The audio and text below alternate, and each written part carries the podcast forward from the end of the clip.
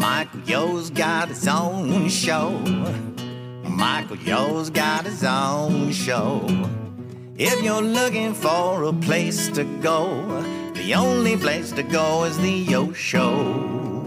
The only place to go is the Yo Show.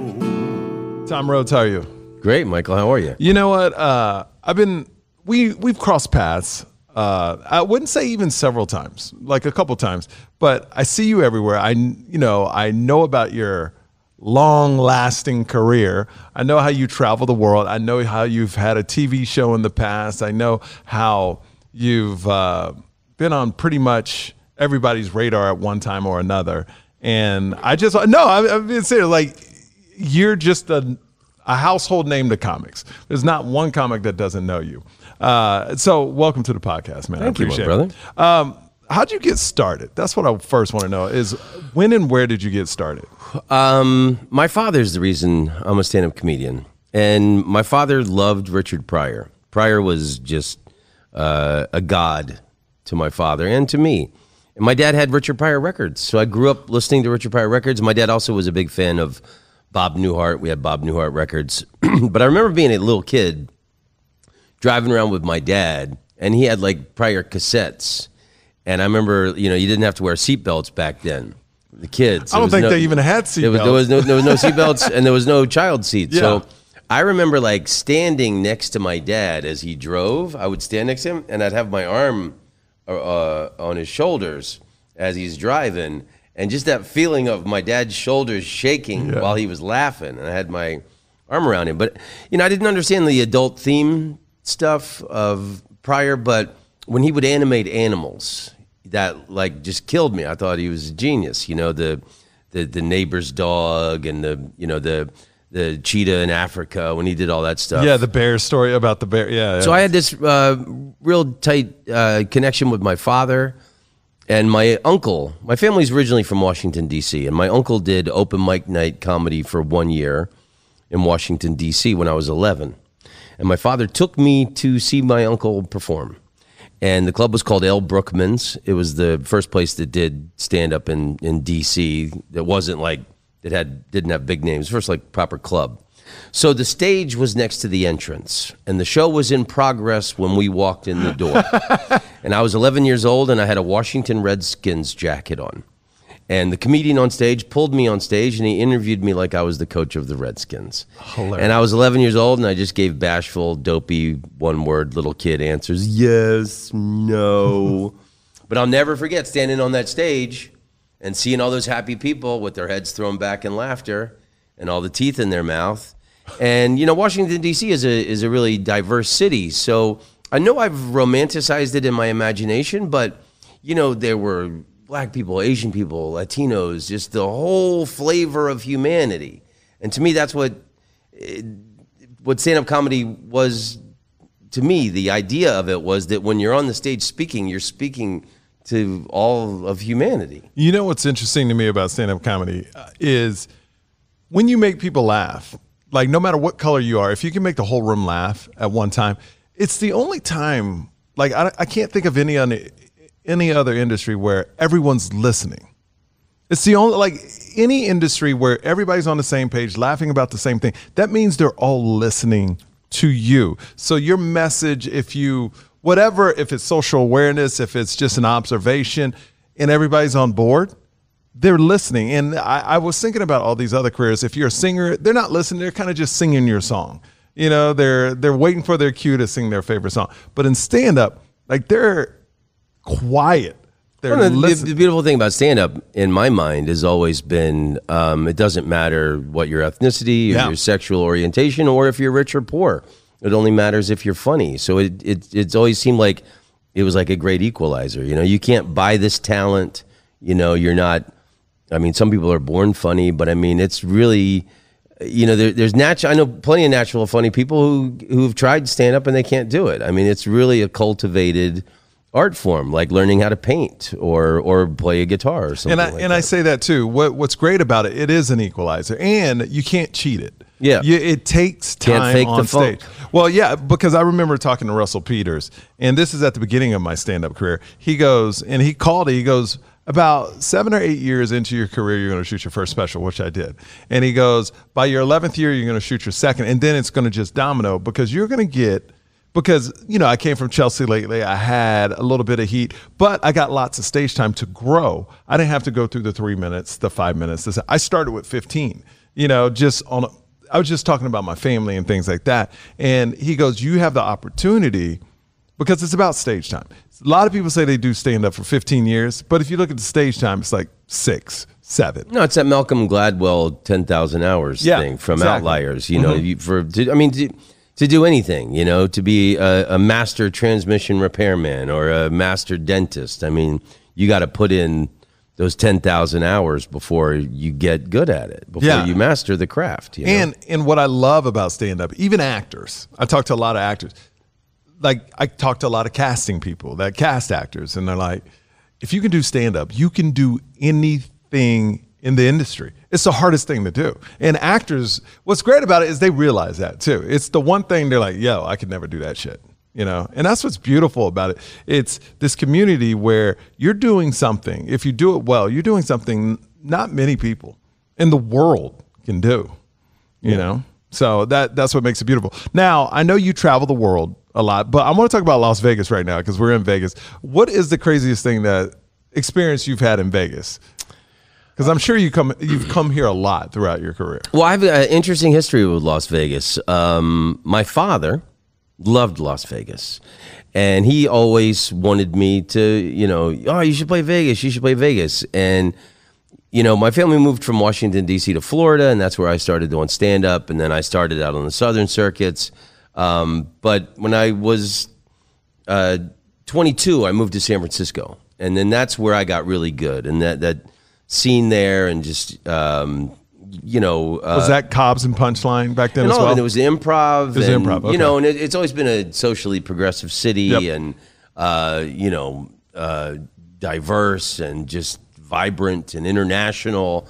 And so that really helped me grow into the human and stand-up comedian that I am. And that's that's where I got great as a comedian. So at the same time, I was also very much a San Francisco snob, Mm. and I wanted nothing to do with Las Vegas. So there was one time I'll tell you, um, I, I was never a Grateful Dead fan, and I saw them once in Oakland when I moved to San Francisco in the early '90s, and then somewhere in the mid '90s they were playing in Vegas, and it was an outdoor show, and I and I was like, hey, I want to give them another chance, you know, because I was never really a fan of them, and it was at some outdoor stadium in Vegas, and uh, it was in July, and it was in the hundreds, and um, it was it, it, it was it, was like it was like an endurance race. It was It's like doing the Iditarod or um, an Ironman competition, and uh, it, it, it was it was really brutal. And my friend and I had drove over from L.A. and we thought we'd just get a hotel after the show. All the hotels were sold out, and we had to drive to like Barstow oh yeah to Okay. find a thing. Yep. And I remember I was like completely exhausted and dehydrated, and I'm driving trying to get to Barstow and keep my eyes open. And my friend was asleep in the car next to me, and um, he had done some mushrooms or something. And um, every once in a while, he would jump up and just scream, "Look out!" like we were Oh. going to hit a truck. And he did this like about 10 times. I'm like, dude, you need to fucking lie back and relax so we can get to Barstow. Um, I don't have any really crazy stories. A lot of the, you know, I've had so many, you know, it's funny in the, in the last 10 years, like, so many great clubs have opened, you know. Like I, I play the Comedy Cellar, and uh, the, I'm at the Laugh Factory this week. I love Brad Garrett's at the MGM. There's so there's, Yeah. there's you know, there's so many great restaurants here. But a lot of history with, with, with Vegas is with my father. my mother and father were divorced many years ago. My father um, remarried a woman from the Philippines, and uh, a bunch of her kids flew in from the Philippines, and uh, they had the wedding. They all we all stayed at Palace Station okay yep you know, yep. which is you know a, a lower economic Yeah. thing, but we, it was just a really great, fun memory. And you know, I think they got married at some cheap little chapel thing. and then another time, excuse me, um, my dad was living in L.A. and I was gonna. Uh, the Rolling Stones were playing at the MGM, and I thought, ah, this would be a really cool thing to do with my dad because I'm a big Stones fan. And through San Francisco, the, all the clubs up there were owned by Bill Graham, which got eaten up by Live Nation. Yep. But through my friends and years of living in San Francisco, uh, I had the ultimate hookup for Stones uh, tickets. Like I had seen the Rolling Stones at Dodger Stadium once, and Jack Nicholson was the, in directly behind me. Oh, yeah. like that- you you were in front of Jack yeah. Nicholson. So I mean, like I always got hooked hook up, first ten rows. So we go to will call at MGM, and there's no tickets for me. And me and my dad had drove over from from L.A. And this is no cell phone time or any. before cell phone. Oh yeah. And uh, we were like, well, what are we going to do? And uh, there were tickets to Carrot Top. And we bought tickets to Carrot Top. and one of my happiest memories in Las Vegas is sitting with my dad, and he's drinking a gin and tonic, and just. He just had the greatest laugh, you know, and just seeing my dad laugh at It reminds you when you were a kid little sitting in a car. the- exactly. That's you know? beautiful, man. So I, I don't I don't have no like crazy you know stories with Vegas. I, I got a lot of really sweet memories with Vegas. You know, uh, How- so so it's funny that I was such a snob for Vegas for so long, and my dad did get to see me perform here a few times before he died, but. um uh, now I, I, I really love coming to Vegas. when you were in San Francisco, how was the comedy scene back then? And was Robin Williams the guy back then? He was the guy in the 70s and 80s, Mm-hmm. but he would always come around. Okay. and the it was the golden age of comedy in San Francisco. Um, What year? when I was, this is this is the this is the early to mid '90s. Mid-nineties, yeah. Um, so it, it was me, Margaret Cho, Patton Oswalt, Marc Maron, Greg Proops, Blaine Capatch. There was really really great, brilliant comedians there, and and doing, you know, because I had come from Florida in the southern circuits where there was kind of a lot of, yeah. you know. Yeah. it's Florida. Yeah, we get it. Yeah. So uh, so everybody was trying to do you know impress each other with like the most uh, brilliantly written material. You know, like a dick joke wasn't as impressive as a joke about existentialism. Yes. Or something like that. You know. But so Robin Williams, it was always like. Oh man, Robin came in last night. Got you. It was, and so he would always pop in, and I never got to meet the guy. Um, two years before he died, uh, there's a great gig in Mill Valley uh, over the Golden Gate Bridge in Marin County, uh, the Throckmorton Theater, Mm-hmm. and he would come there and hang out. And and I, I I met him there like two years before he died, and couldn't have been a nicer guy. Yeah. Abs, he was. I, I lived in Amsterdam. He was fascinated by the the the late night talk show that I had there, and he's asking me all these questions about Holland.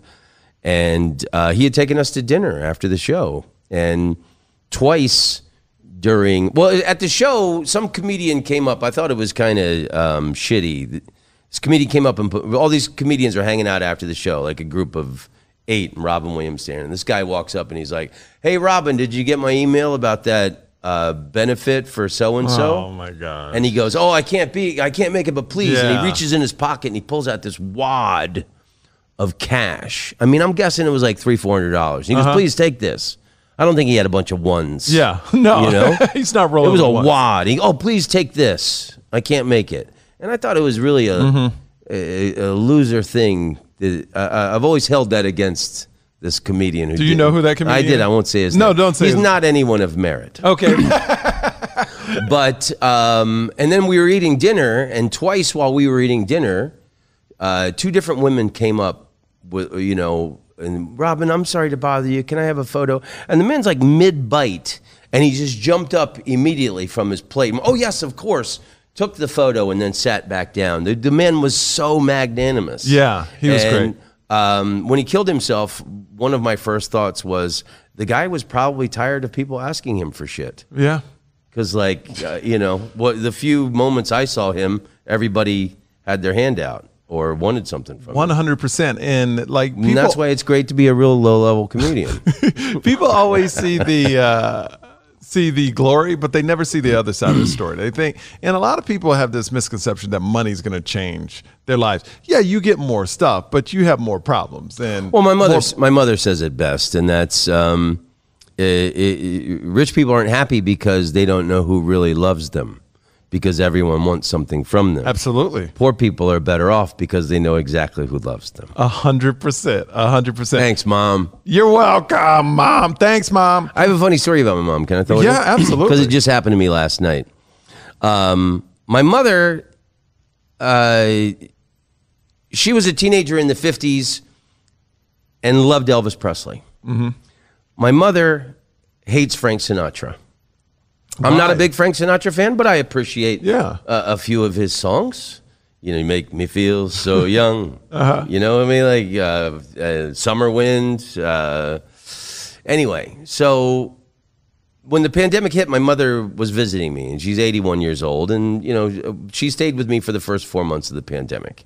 And so I took this opportunity because I have a big, massive vinyl record collection. I love vinyl, so I pulled out some, you know, uh, a few Frank Sinatra records and put it on, and trying to, you know, turn her around on old Blue Eyes. And uh, she's got no love in her heart for Frank. She says uh, he talks his songs, he doesn't sing them.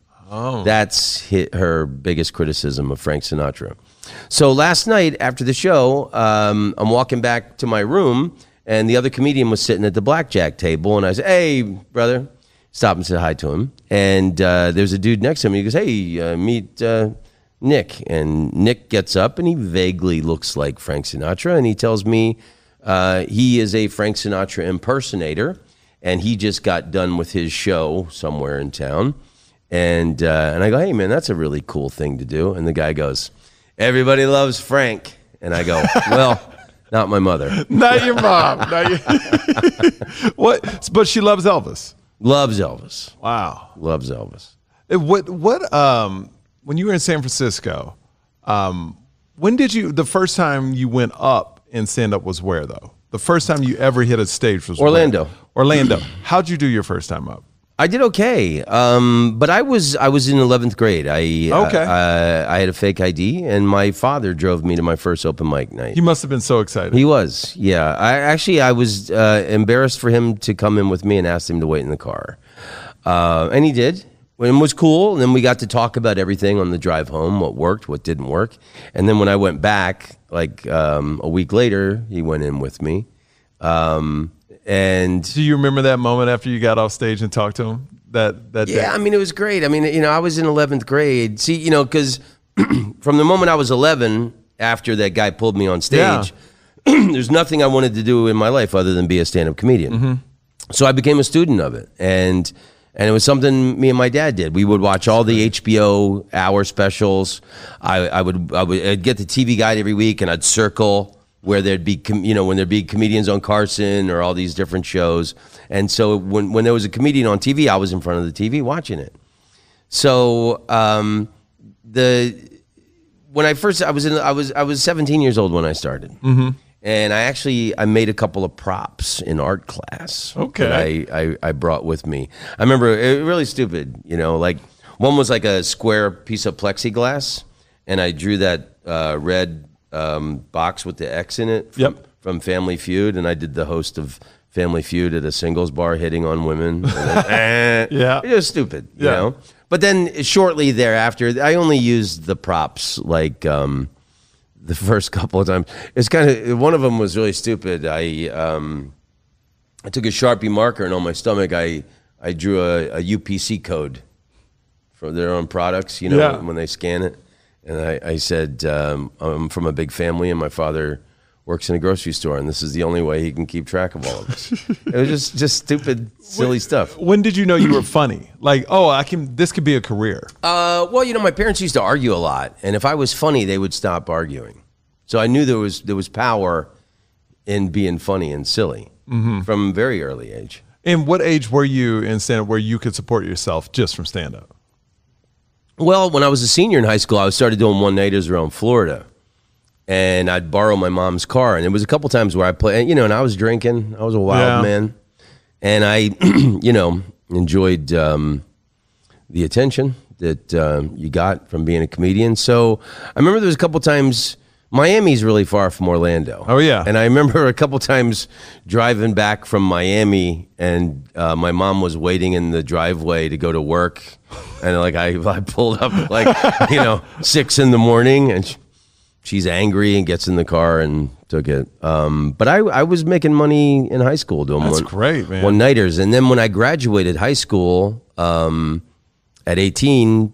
Uh, like a month later, I was booked in Tulsa, Oklahoma, uh, to MC for $150. I, I drove halfway across the country for $150. And I'll never forget driving into Tulsa and seeing the city limits sign. I mean, you'd have thought I was doing SNL or The Tonight Show. I was, like, man, I'm in showbiz, you know? And, uh, and then I, I, I think I, and from the comedians that came through Orlando, they guys had said, you got me work. And so, like after Tulsa, I was booked. I drove up to Milwaukee Yeah. to MC for 150 bucks, and then driving back from to Florida from Milwaukee, I I stopped in Chicago and Indianapolis and Louisville and uh, Atlanta. Did guest sets, and I'm sleeping in my car. Yeah. you know. It's amazing once you're addicted to comedy, like what you'll do, well, especially when you first start out for a gig. Like you will travel halfway across the country, Yeah, and I- lose and I- money on it, but you just want the stage time. Yeah, and I used, I used to have to take Greyhound buses to gigs, and um, I, and when I was in high school, I didn't have a, a car. I used to hitchhike to gigs. Really? Yeah. Any dangerous moments in that? I did have a dangerous moment. What happened? Uh, some guy wasn't going to let me out of the car, and um, Okay. I, I started um, just kicking and punching everything in the car, and the guy pulled over and let me out. So And then I, I, I, I, I wasn't going to be violated easy. you're not going out without swinging. Now, did, I guess as soon as you get out of that car, you got to hitchhike into another one. I mean, or did you take a break from hitchhiking for a while after that? I, I, after that, I, I never did it again. Oh, okay, good. Yeah.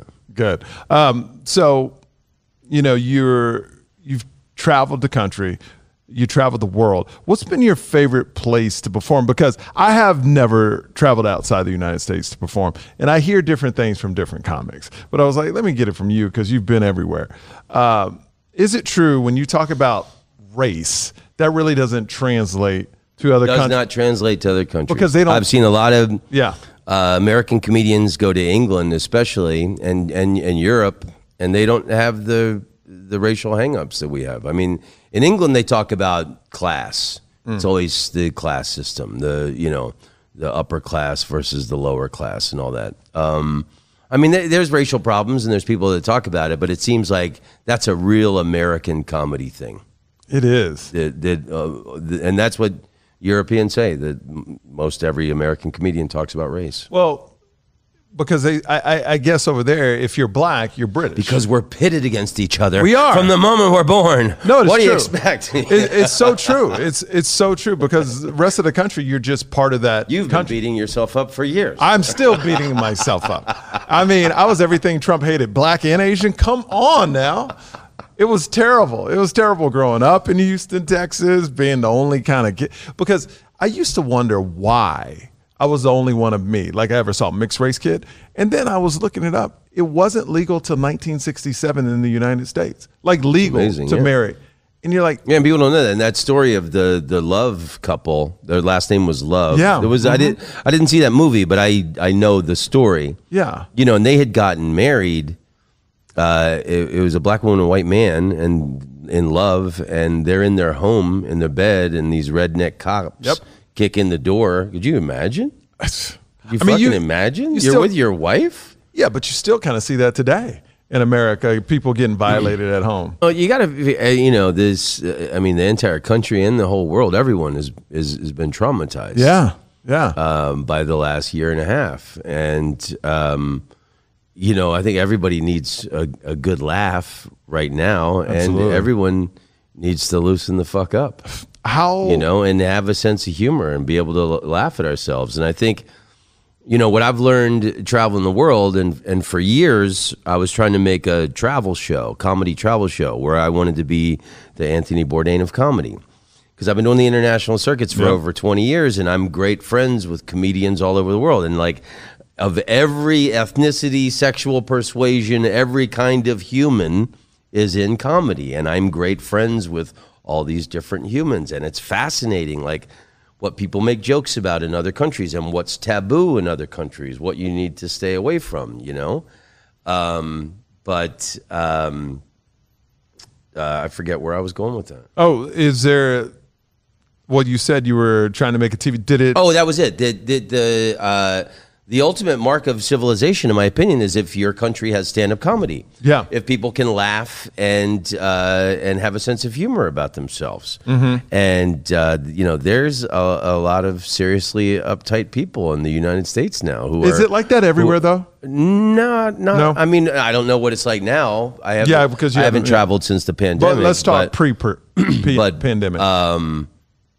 I, I mean, just, uh, just people need to Loosen the fuck up. just, just take a joke. You know, not be ready to kill someone because they have a different opinion than you. Besides the United know? States, what's your favorite place to perform in the world?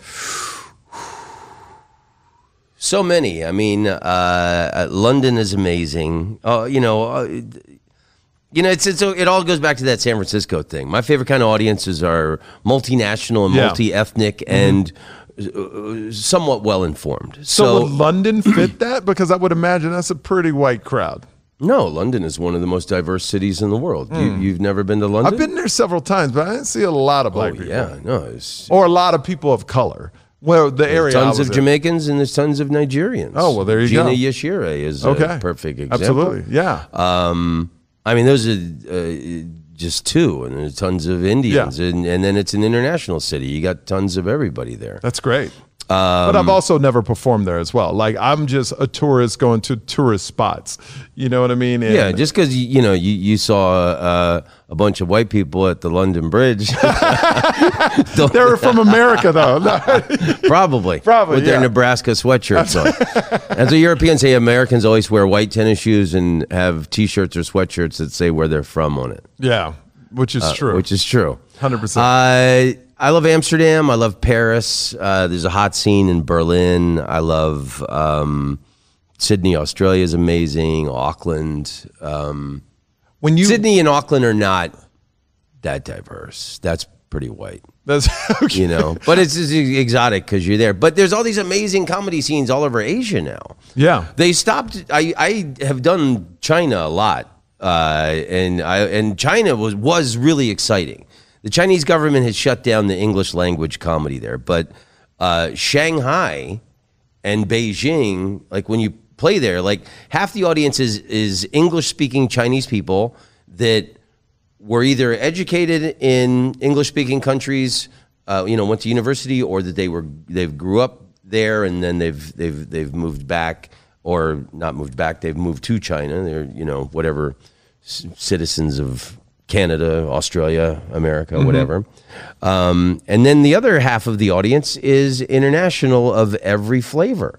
You could have, you know, like anytime I've gone to Shanghai, I always met the most interesting people, like French filmmakers, Japanese anime artists, uh, Swiss journalists. I mean, it's it's amazing, and Italians, Germans, and then you got all the people from the English-speaking countries: England, Ireland, Scotland, America, Canada. You know, Do you do you have to edit your material in each market you go to, or can you say have say, hey, this is a killer forty five minutes and it's going to work all over You the know, world? I mean, comedy is, is is ubiquitous. It's Yeah. all over the world, and and then Yeah. W- w- you know, and and you know, the Russell Peters is also a good friend of mine, and Yeah, love his rise to fame was from YouTube, and Yeah. and uh, and YouTube is how most people around the world learned about stand up comedy. And you, I you talk to all these different Asian comedians, and it's they. That's how they discovered stand up comedy, and then that's what they've used as their university tool to study it. And they're on there looking at they're watching the comedy podcast. They're they're looking at they hear names, they look up the comedian, and then they watch everything. You know, what is the one thing for a the way I was a student Yeah. with HBO specials and Yep. and stand up And records. doing and records. You know, these comedians are doing it with YouTube. when uh, what would for a person that's traveling internationally for the first time doing stand up in different countries or decided to go into that what would be your biggest piece of advice for them Uh, I mean, it's different. You know, what works in Ireland doesn't work in England. You got to, and that's why it's a real thrill for me to go into these different countries and to make that adjustment. Yeah. But there's a lot of places I've been going for so long, like Amsterdam and Paris and London and Ireland, that um, you know I know what works and all. But it it, it it it took a few visits to get my sea legs. But then you go to new new places. Like I played in Mongolia a couple times. I mean, they God, they're really they love comedy. Um, I it's just you know like know what's taboo. Uh huh. I think would be the best advice. Like in China, you cannot talk about the three T's. They Which tell are? you this: Taiwan, Yeah. Tibet, and Tiananmen. And if you, you you talk about any of the three T's, you you get taken to the airport if Mm-hmm. you're lucky. If you're lucky, yeah, absolutely. Yeah. Um, but yeah, it's too bad those those gigs in China don't exist because um, I think Shanghai is one of the most exciting cities in the world. You've traveled so much. Is it every time you felt like you were in danger? Yeah, loads of times. Um, I was maced the first time I went to Paris. Why? Um, they don't have guns, and these two guys tried to uh, rob me. Um, You're like, I'm an American comedian. I have no money. I didn't have that. Didn't didn't didn't. Well, there was no time to have a conversation. yeah. Um, these guys were walking towards me in the distance on this thin road, and it was at night. And uh, you know, the backstory is that I took French in high school, and uh, I got a D, and I failed off the baseball team, which meant a lot to me when, Yeah. I, when I was seventeen. Um, so years later, I'm in Paris and I'm walking down the street, and these two guys are walking towards me, and one had like a, like he, uh, uh, uh, I thought it was a, a, um, uh like a crutch or a walking brace. He was kind of limping with this, but it, it was it turned out to be a metal pole. As they got closer to me, I moved over a little bit. It was a thin street. They moved over a little bit more. I moved over a little bit more. They moved over. Next thing you know, they're right up on top of me, and dude with the pole jams me in the stomach with it. And it's go time, baby. Yeah. It's two against one. Uh, no time to tell him I was an American comedian. Yeah. Um, and I don't know where it came from, and I'm not proud of it. Um, I barked at them. Ruff! And that made the dude with the pole start wailing on me. But it was winter, and I had a big coat on, and it actually didn't hurt too bad. And then I looked to see what dude number two was doing. I looked at dude number two, and he maced me right in the eyes. And I freaked out, and I wailed my arms, and I broke free, and I just was running, and I'm blinded in all this pain. And uh, I got like to the end of the block, and I looked. They were not chasing me. Obviously, I had confused them when I barked, and um, I just looked back and yelled, "Enchanté!" Yeah. means nice to meet you. and then that was So it. I can't believe I failed that class. So in it, it, it, You know, I mean, I got to apply my French on the streets of Paris. one word. Yeah. and then a bark. One word in a bar. Yeah, I, I almost drowned in Thailand. Um, I had a strange story once when I was, this is about 10 years ago, I was flying from Beijing to Hong Kong, and and it's all Chinese people. I'm, I'm like the only white guy on the plane, and I'm, I've been in this situation before, whatever. I'm sitting there reading a book, and then they make some announcement in Chinese, and then the, the plane lands. It's like a four hour flight. I Yeah. I'd done it several times before. After two hours, the plane lands, and I'm like, and I'm, does anybody speak English? And there was one Chinese guy from San Francisco, and uh, he told me that there was lightning in, in Hong Kong, and there everyone's getting off. And I stuck next to this guy, and they, you know, the plane lands on the tarmac, and they put everyone on buses. We go to the terminal, and then they put us on these other buses. And this is a city I don't know the name of Oh wow. in the middle of China. And they took us into the city, and everyone checked into this hotel for everyone on the plane. It was really weird. And they said that the next day there would be a flight for us, like like that the the buses would be leaving at at like nine in the morning. I was down in the lobby at like six thirty. Right, just- I had yeah. no idea. I was so like, am I going to be in a North Korean work camp? You know, breaking rocks for the rest of my life. Um, and then the we flew into I f- to Hong Kong, and uh, you know, thank God there was one guy that spoke English that could tell me what was happening. Um, we got to Hong Kong, and the promoter picked me up, and I said, "Wow, that must have been a hell of a lightning storm last night." And he goes, "Oh yeah, no, it was just a normal storm." So I, to this day, it was one of the weirdest things that ever happened to me from traveling. Now, and you had a talk show in Amsterdam. Yeah. How'd that all come about?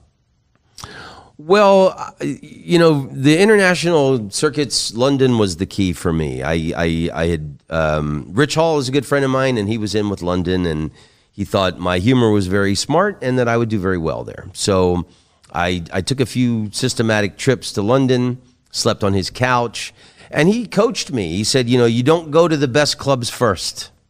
You got to get your sea legs first. So you know, you do sets at the peripheral clubs and work out, figure out what works, what doesn't work, and then once you know you get a handle on that, then you go to the best clubs and you do your set. And that's exactly what I did. And I got in with London, and then you know I started playing there, like you know do gigs. Okay, I'm booked six months from now. I came back six months, did more gigs, and that snowballed to other gigs in London.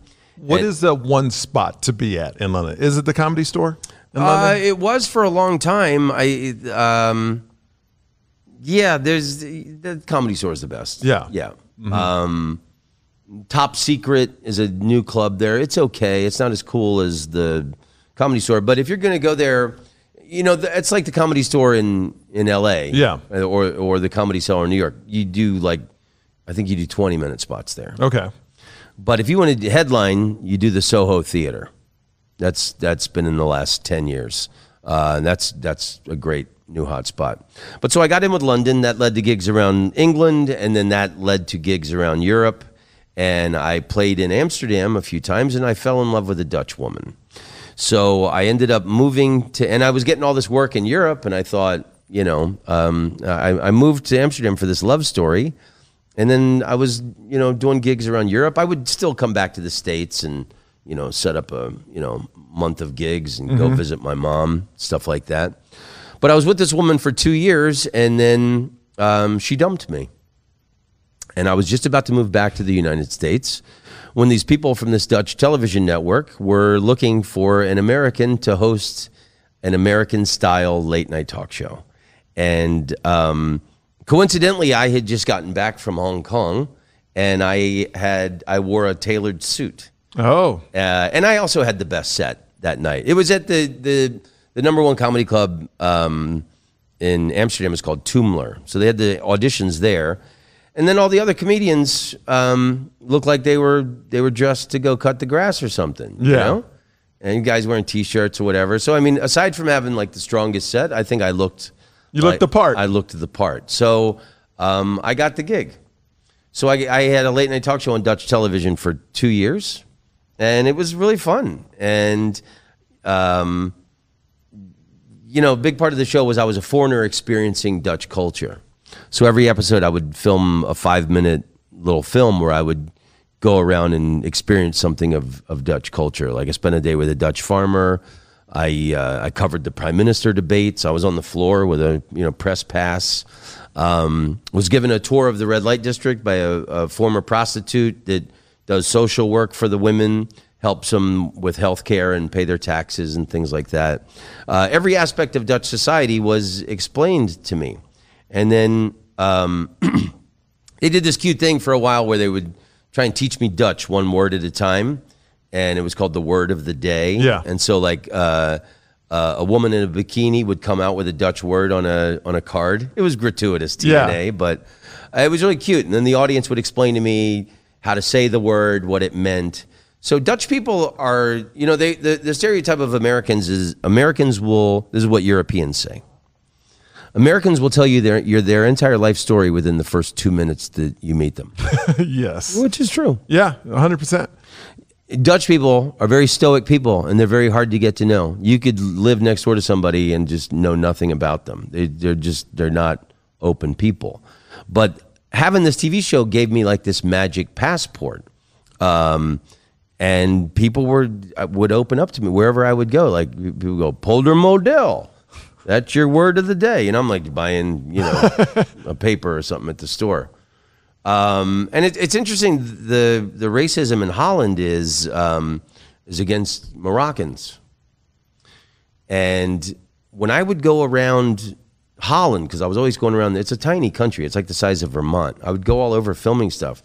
These Moroccan teenage boys would lose their mind, like uh, I, uh, like I was Elvis Presley. They would go crazy, and they would. Why t- is there racism towards Moroccans? after World War II, Holland was destroyed, and a lot of Moroccans came to Holland to help rebuild the country, cheap labor, mm-hmm. and uh, they didn't go back.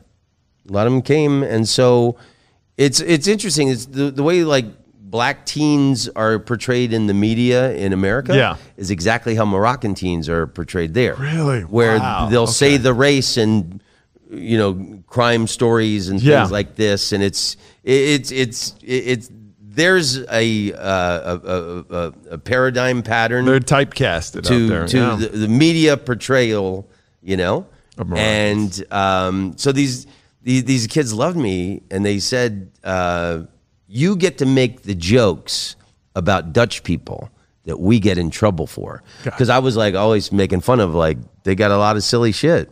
Like in Holland, there's this um, there's this game called korfball okay. and it's it's and, and it's and men and women play it together. It's really cute. Um, but What is what type of game is it? it's basketball, but you don't have to dribble the ball. So it's white people friendly basketball. so I would say stuff like that. Yeah. And like, um, you know, if a teenager in a little village made that joke, he would, you know, get in trouble for it. Yeah. You know, but me being the TV foreigner guy. What were you? Did you become like a little celebrity out there? Like everybody knew the show. Was it a big show? there? I, I mean, you know, it's uh, there were only four network Oh, okay. stations like Yeah. we were in the old days. So Yeah. so so yeah, You had a big audience I- for it, yeah. I uh, it, it, it was it was pretty popular. You What, know, What's your most favorite thing about Amsterdam and Holland? Like if you had to pick one. uh, you know, uh, uh, smart uses of small space. There's Mm. a, a Dutch term called gezellig, which they say is there's no English language equivalent, but that's horseshit. It means a cozy place you're in no hurry to leave. Mm. Somewhere that you're like, this is This is nice. this is gezellig. Ah, got you. That's what it means. So that uh, the I mean they've they've got a right wing government now, so things have changed. But um, they it, the, the progressive laws that were uh, ad- advancing um, humanity. I ended up marrying a Dutch woman. Um, and, and we got divorced a couple years ago. We're still really good friends, and not the woman that I moved there Okay. for. So um, her ethnicity is Indian. She was from Rotterdam, and Rotterdam is the most racially diverse city in Europe. And um, she could go to the best university and at very affordable. So like they have affordable, you know, they have healthcare for everyone. And if if you're not from a well-off family, you can still go to a nice university and be educated. You had a TV show in America. Are you referring to my sitcom, yeah. Mr. Rhodes? Yeah. yeah, How was how was that experience? Because that's a dream for any comedian to have like their own sitcom. Yeah, um, it was fun. It was a good. What, what, what was the laugh? What was the laugh? Well, it took me a long time to really appreciate um, uh, certain aspects of it. Um, Because you have no control. That's what people find out a lot. Like I they- had no control. Yeah. And um, the original concept, I was going to be a public defender lawyer. I was going to be the voice of the voiceless, and um, you know, standing up for the little guy and all that. And then um, they NBC said we had a lawyer show fail. Can you make Tom a teacher? And um, you know, it, it it seemed like a take it or leave it deal. I, I maybe should have stuck with my guns on the public defender thing, but I was so young and cocky and arrogant. Yeah. I thought I I could make anything work. So uh, basically, uh, it, it I couldn't be myself. I uh, they didn't give me uh, very many jokes. I just gave nice advice to the kids. You know, Michael, don't run away. Your parents would be so sad. yeah. And but I mean, it wasn't all that. And but like the the kid, the kids got the jokes, and it wasn't. Um, uh, it, it, it wasn't. It it didn't portray myself or my humor. So it was a very frustrating experience, even though uh, I made a truckload of cash and I was living in the Hollywood Hills for a few years. And um, Well, that's the one thing because I've had a couple of sitcoms get picked up, but then since I didn't write it, it's really not your voice. And then it, the ones I was on, like that, it's so lucky just to get to be able to shoot like you shot because it's a struggle to get to even. Yeah, I mean, point. and it's amazing. You know, the, the the pilot they used three of my jokes, mm. So everybody loved the pilot, and the, the show got picked up into a series. And it's so difficult to even, get to that point. to get to the point where you can make a pilot. Yeah. And then most people never even like if they make it to series. A lot of times back then, you know, they would do two or three episodes, and they would the show would be canceled. You know, um, How many episodes did you shoot? uh, we did a full season. We did Nice. we did a full season, and um, it averaged, I think, 13 million viewers a week. And but this was in the time NBC was must see TV, and like their magic number was like 15 million. They wanted 15 million. Mm. was that the Cosby? The fr- what, what was my- Friends, Friends? uh, everything. They- Cheer. Well, no, Cheers was ABC. I'm not sure, but I yeah, must see TV. Okay. Yeah, I mean they had they had everything, and and and I wanted to be on NBC because I had grown up being a student of comedy. Yeah. you know, SNL and Carson and Letterman, and like uh, when I did Montreal, there was a there was like a bidding war between Fox and NBC. HBO had offered me a special, but it was so like these three networks. You're talking about just for laughs, right? Yeah. Yeah. And uh, for me, there was no, it was no, there was nothing to consider. It was only NBC, NBC. you know, because uh, the, to me, NBC meant American comedy. Like I just broke into Mm. comedy like 10 years ago, and I know you've been in it longer, but I've heard stories of JFL where comedians were leaving. It doesn't happen anymore, really, but leaving with. TV deals. That's insane. Yeah, I get and a lot of money. I, I got a big, uh, big check to uh, to develop a show, and then and then it was on a full season. But you know the the you know uh, the cast was amazing. Had Ron Glass from Barney Miller, um, and and he played my nemesis on the show, and uh, he was one of the best friends that I made, and I thought that was really interesting. That like, um, here's this guy who on on the on the TV show, he's oh he's against me, and we're supposed to be like enemies, and like he he was like the sweetest guy, and I grew up watching Barney Miller, you know, and uh, he's no longer with us. Uh, Stephen Tobolowsky, one of the greatest character actors uh, in American history, he on Groundhog's Day he played Ned Ryerson Okay. Yep. and um, Jensen Ackles was on the show.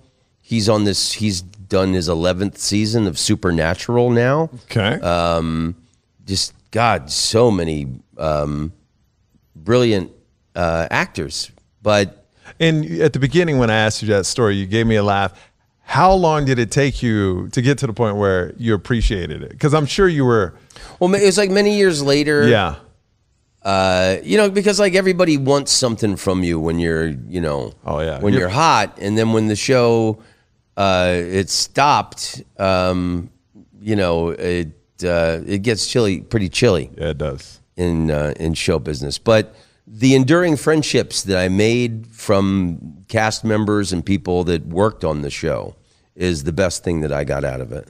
Yeah, it's interesting you say it gets chilly because that's something that's so hard for I, for anyone in the industry because you're hot, and then the industry they'll just toss some people to the side and, Well, it was an interesting experience Yeah. too because I I had been like the face of Comedy Central for two years leading up Yep. to it, so I wasn't really discovered uh, in Montreal. I had I had been you know uh, on Comedy Central regularly and, and was pretty red hot, and in those Comedy Central. Those, in those years leading up to the sitcom, what year was uh, the sitcom was 96 to 97. So you're talking about 94, 94, 95. Yeah, okay. So 94, 95, my, the audiences that was, I was selling hard tickets and it was great, man. It would be like, you know, uh, every ethnicity you could think of, punkers, lesbians, just like, you know, uh, you know, cool, different people. And then after I had the show where I was the nice advice teacher guy, then the people who started showing up to the shows were like older white couples. yeah, And so like, oh, what happened to my, my, what happened to my crowd? yeah, You know? And then and then and I wasn't uh I wasn't the sweet guy they saw on TV on the on the stand up thing, you know. yeah. It's kind of like Bob Saget. People that went to go see Bob. Yeah, I was never as filthy as Yeah, him, yeah. But, I mean, I'm saying you know. he's like totally. Even Eddie Murphy when he was on SNL, he was like, "You're not going to see that shit tonight. Yeah. You know, don't bring your kids out for that." But I mean, you know, it's it's you know, and I've I've I've uh, you know, um, uh, I I still have people that tell me they they watched it growing up, and it it it, it, it meant a lot to to some people, and it meant a lot to me because. Um, my dad, my dad and my sister are both dead now, but they were both living in L.A. I got it, got my little sister a job on the show. There's, the show was filmed at Universal, oh, what a great and, place! Uh, yeah. And and my sister, I got her a job as a writer's assistant. So she would she had the little golf cart and she'd be driving around the Universal lot. And there was sometimes when I would get really frustrated um, with the writing, and I was just like, you know, just this doesn't represent who I am, and I'd just be all like, you know, exasperated. Uh, and my sister a few times said, you know, get on. And I got on the golf cart, and she'd drive to the back of the Universal lot where there's like the little New York Yep. town scene where they film, and then right next to the New York town scene is the little the the main square from Back, to, the, future. Yep. and so, and my, me and my sister loved that film. And so she'd pull up there and she'd just, you know, put her arm around me and go, you know, look where we're at. Yeah. We're on the Universal lot. So, I mean, there was a lot of really beautiful moments like that. And then the other, the other beautiful thing, you know, my father's the reason I became a comedian and uh, drove me to my first open mic night and all that. My father sat in the front row for every taping.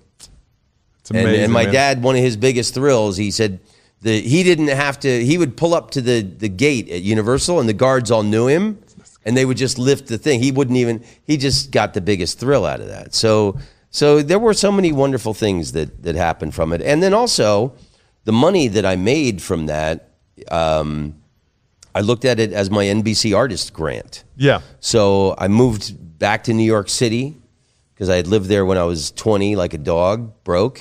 And I always swore if I ever had money, I would live in New York with style. So I, I went back to New and that's years that 98, 99, uh, I was hardcore at the Comedy Cellar. That's how I'm in with these beautiful humans, um, you know, legends of the comedy game. Mark Cohen says great things about you. Yeah, I love Mark. Yeah, Mark's the best. And I've known the, the, the, everyone at the SD, SD. yeah. I mean, these people Yeah. are family to me. Yeah. These people are family to me. And that never would have happened without the money from that sitcom to be able to move there as an artist. And then also in that time was when I started taking these trips to London. I had the money Five hours. to do it. Five, so hours, you know, yeah. my with my NBC artist grant, I I elevated myself as a comedian in many different ways. That's, Like- that still is paying dividends to this day. like the thing I don't like about myself, which I love about you, is I'm scared to really travel, travel and do comedy because I have this thing in my head where I'm gonna get arrested and never get let out of jail. Like whatever country I go to, something's gonna happen. And like I see all these stories, but I love people that just can go out there, travel, and like I, I'll take vacations with the family at times, but I don't know, man. I don't have it in me to do that, but I want to do it. I, I, at least London, you know, try it out one time, a couple times. Well, I I got addicted to it, and Yeah. that thrill of going to different countries and finding out what works, and to to stand in another country flat footed, telling it how it is, and It's just- exciting. and just and crushing is is beautiful. Let's talk about the opposite of crushing. Have you gone to a country like your first time and just totally bombed? Yeah, it's happened. It's happened. Yeah, Yeah. I guess you got to go through that because you, I mean, it is nothing worse than.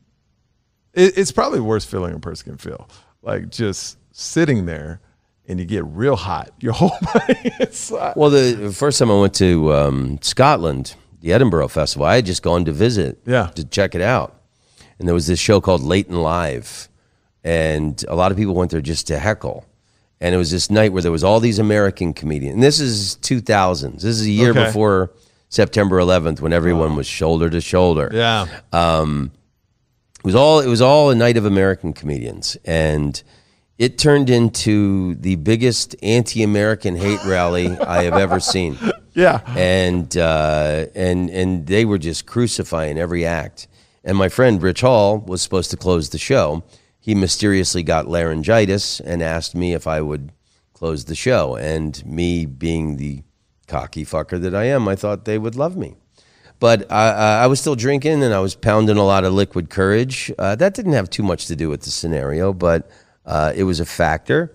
And um, the sound men played God Bless America as I walked out. And this already anti American rabid audience lost their minds. And I couldn't even get started on the mic. Fuck you, go back to America. Fuck you, go back to America. And I had this really um, serene moment. I sat down on the stage, um, horribly neglected people style. You can't say Indian style anymore. And uh, and I lit a cigarette, and I just and I can still picture this panoramic scene of all these people and their their their contorted faces and the spit coming out of their mouth, going "fuck you, go back to America," you know. And then I I got up and I tried to tell a couple of jokes, and it was just I couldn't even get. It was just it, it, that that was um, that was my Vietnam moment where. for years after that, I would wake up in the middle of the night in a cold sweat, thinking I was still there. Oh, whew, oh God, it was just a dream. Did did uh? But I how long was that set? How long was that set? I mean, I, 10 I- minutes? I mean, I think I probably was out there for five. I was Five, yeah, probably okay. supposed to do fifteen. Yeah. But um, I went back to the Edinburgh Festival in 2014, and I did the entire month. and then I did that Late and Live show, which isn't as rowdy as it was in 2000. Yeah. They've really curbed it a lot, but I did it like 10 because you do Edinburgh for a month and I did Late and Live 10 times that month. And I went there loaded with every heckler comeback. Uh, like I was ready. And anytime anybody, and I told the story of what happened to me. And I said, you know, Oh, they must this, this is, this is, he, I'm, I'm back for revenge, baby. you know? And it, and it was great. It was, it, you know, I, I think the best thing you can do with bad memories is pave over them with good ones. Absolutely, absolutely. I, I hear. So, I mean, I, I paved hard over that. I had a great experience. In I hear because I have a couple friends that go that they love storytelling up there. Correct? They love to hear stories. Yeah, I mean, uh, the Irish have uh, all the Irish comedians are storytellers. In England, a lot. I tell you what they love in in the UK Yeah. is is when you do a show and you drop these these pieces of information at the beginning, and then at the end you bring it all together and tie it up in a little Yeah. bow. They they love when you pull when you bring everything back together at the end. Okay, okay. Now, you said you haven't drank in seven years. Yeah. How's that been for you? Oh, one of the best decisions Yeah. I ever made. Yeah. and was it tough during the pandemic because really there was nothing else to do, or did it make it easier? No, I, I had no desire. Good for you. Yeah. Um, uh, you know, I, I my dad uh, was killed by a drunk driver in 2009. My sister died of breast cancer in 2011. So 2013, 2014, I had stopped drinking for pleasure. I was really just numbing myself, and I see uh, like Facebook memories pop up, those pictures from Yeah. 2013, 2014, or 2012, 2013, and like just had this, you know, bloated alcoholic face. And, um, you know, when I busted my head open, I, I honestly think Jesus pushed me off that stool. Yeah. And, uh, he, because, Because he's cruel. see, and they, they'd love you in England. Yeah. Because you just brought it back. Um, I, and, you know, and, and I, I knew it would make me a better comedian. And everything I've ever done in my life has been to make me a better comedian. I moved to New York to be a better comedian. I moved to Europe so I could have new experiences, things to talk about. Everything I have ever done in my life has been so it would advance me as a better comedian. And that was the ultimate. I mean, in vanity, because I was I used to be a relatively good looking guy when I was younger, and uh, and and I, I I knew it was making me ugly. Yeah. And uh, but most importantly was I knew it would make me a better comedian, and it and it did. And it, the sharpness I have on stage from not drinking, and I've got just this you know this this encyclopedia of of uh, you know this library of jokes and stories about anything. I- Whenever I when I'm headlining, it's my favorite part of the show. I always ask if there's someone from a different country in the audience because I have a story or joke about just about anywhere. I'll get stumped every once in a while in a Lithuania or a Kazakhstan, but I, I've been most everywhere, and I, I you know, and and I'm and I, I don't. I, I, I'm I'm not cruel. I don't put people down for anything. I, I you know I the whole I want to unite humanity in my comedy, and the whole uh, point of, of of my humor is to to try and lift humanity and celebrate us. So um, you know, I, I, I find that really exciting when when I ask that because I don't know who's in the audience and what's going to come out. Well, what I love about Russell and you, you're worldly. Like literally, that's when y'all tour. You can go anywhere and talk about the culture, you know. And that's the one thing that I lack a bunch of because I'm American. I stayed in America. I visited Paris. I've been to London, but it's a thing where I just love people that are worldly, and I want to be worldly. But I, I got a wife. I You got two Vegas kids. now. You got, and- you got- but but that everybody you got comes here Egypt. now. You got Paris.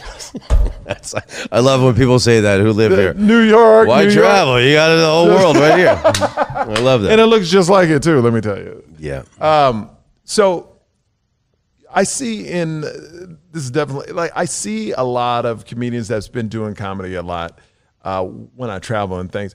They get stuck on the laurels. Like they don't come up with new material anymore. You always hear the same 15 well, I mean, it's the biggest. how do you how do you keep the drive going? Because I've seen people go, look, I'm this age. It's not like I'm gonna blow up. I'm gonna just do this same 15, 20 minutes, get my paycheck and bounce, or 45 minutes and get my paycheck and bounce. Well, as a guy speaking who's been divorced, I can tell you the exact same advice for comedy is the exact same advice for marriage is you got to keep it fresh.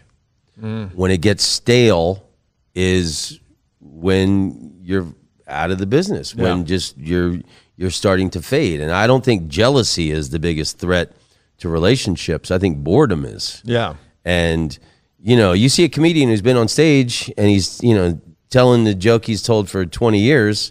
I mean, yeah. Hey, uh, uh, full disclosure, I, I have I have a couple Yeah. one-liners that I've been doing for a long time, but I'm always trying to inject new into the thing. Uh, people who just go A to Z every night Yep. and do the same act. Um, you can tell in the comedian's eyes that there's lifelessness Yeah. there. You know, uh, and, and the thing I learned young is when I'm on stage, I look everyone in the eye Yeah. Because I think words come out of your mouth more naturally when you look someone in the eye when you speak to them. You, you know? too. I love I love like, that and so like young Yeah. comedians, and I used to do it. You know, you look over their heads, you know, but th- there's like a real connection with, with people, even in in real life, uh, not just when you're a comedian, but um, the people can tell if you know you're just a prostitute going through the motions to Yeah. get your check. Yeah, I'm to the point now where I love like telling stories that get people emotionally invested, and it's silent, and they're in it, and they're leaning forward, and then you hit them with the big punchline. Well, and the, you know, the It's- thing that I it's so found is, you know, the stories stick in people's minds better than jokes. Yes. And they they uh, they feel more of a connection for you. I mean, even if the story's not that funny, Yeah. If it's you know something real from your life versus a barrage of the most killer jokes. I mean, I I, I, my, I like to do killer jokes Yeah. and stories, but but what I've learned is that that, that stories mean the most to people. in my young career, I've learned two things. People, uh, people, what I people for like forget jokes, but they don't forget the person, the comedian, if they're telling their life stories.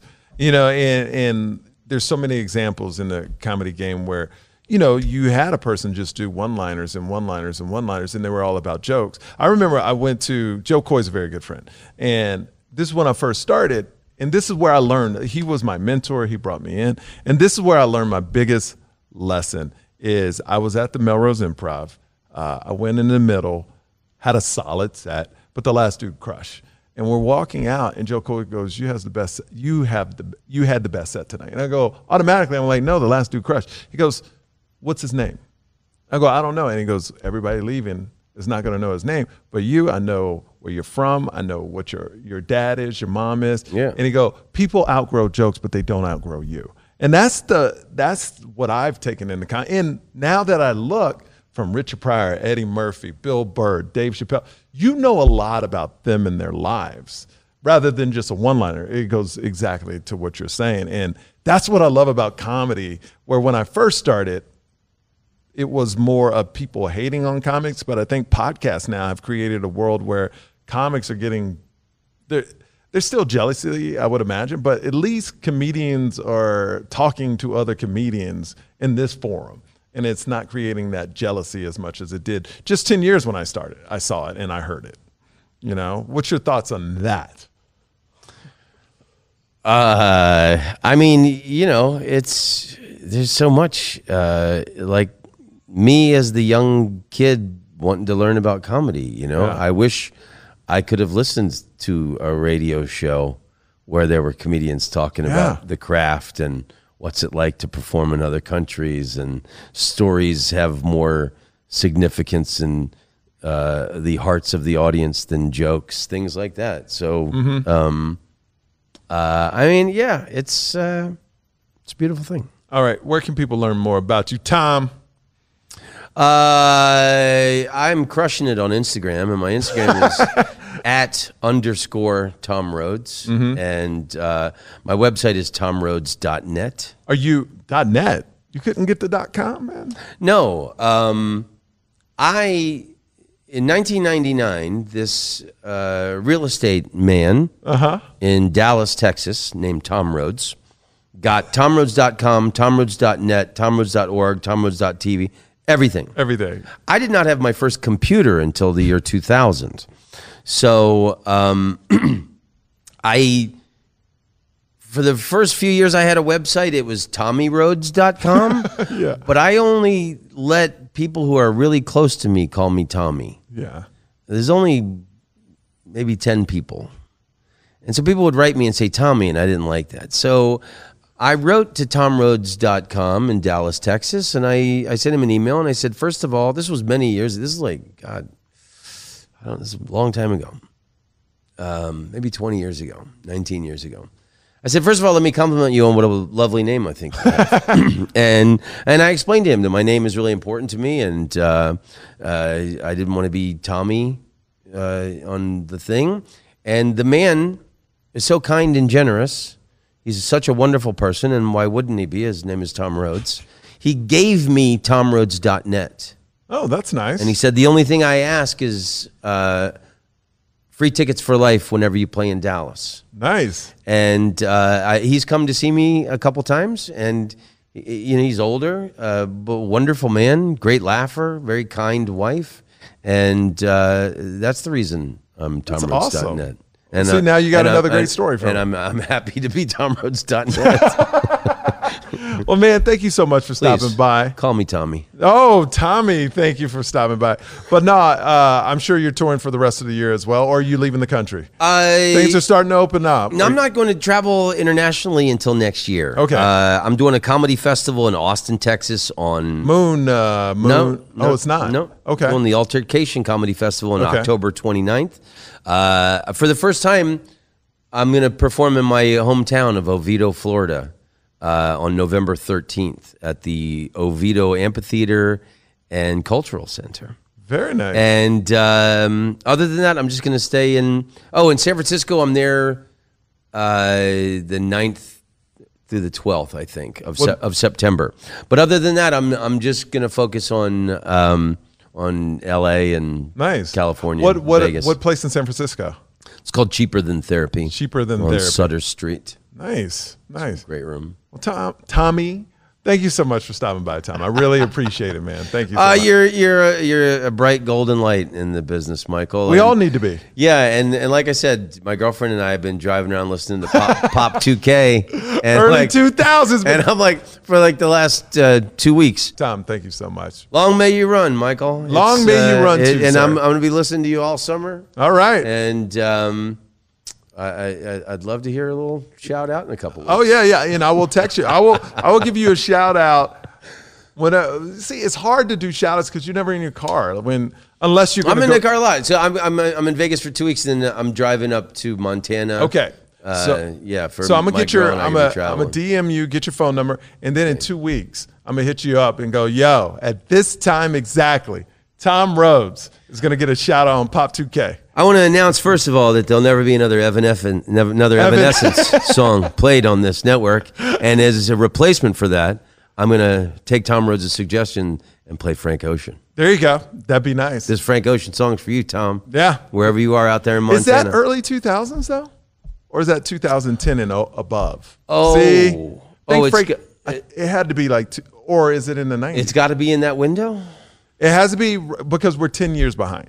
So early 2000s means like if we get to 2040, then we'll play to 2020. Like, oh. yeah. okay. So right now we're at like 2010. So Okay, then I'll never hear Frank Ocean. yeah. Okay. Yeah. So I'm sorry, Tom, but I'll play some Britney Spears for you or insane. Hey, man, free Britney. Free. That's a whole nother story. We'll talk about that next. Oh, Oops, Oh my God. I did it again. Thank you, Tom. You're welcome, brother.